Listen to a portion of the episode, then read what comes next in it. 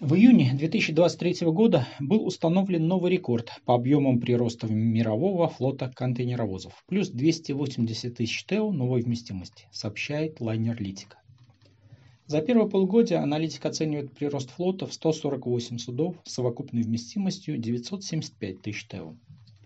На второе полугодие прогнозируется на 20% больше прирост, более 1,2 миллиона ТЭО. Таким образом, по расчетам Лайнерлитика, за текущий год к мировому контейнерному флоту присоединится новый тоннаж совокупной вместимостью около 2,2 миллиона ТЭО. Предыдущий рекорд был установлен а, на уровне 1,7 миллиона ТЭО в 2015 году. При этом перевозчики и судовладельцы не готовы в достаточных объемах избавляться от старых судов. За первое полугодие было утилизировано всего 47 судов с совокупной вместимостью 85 тысяч ТЭУ.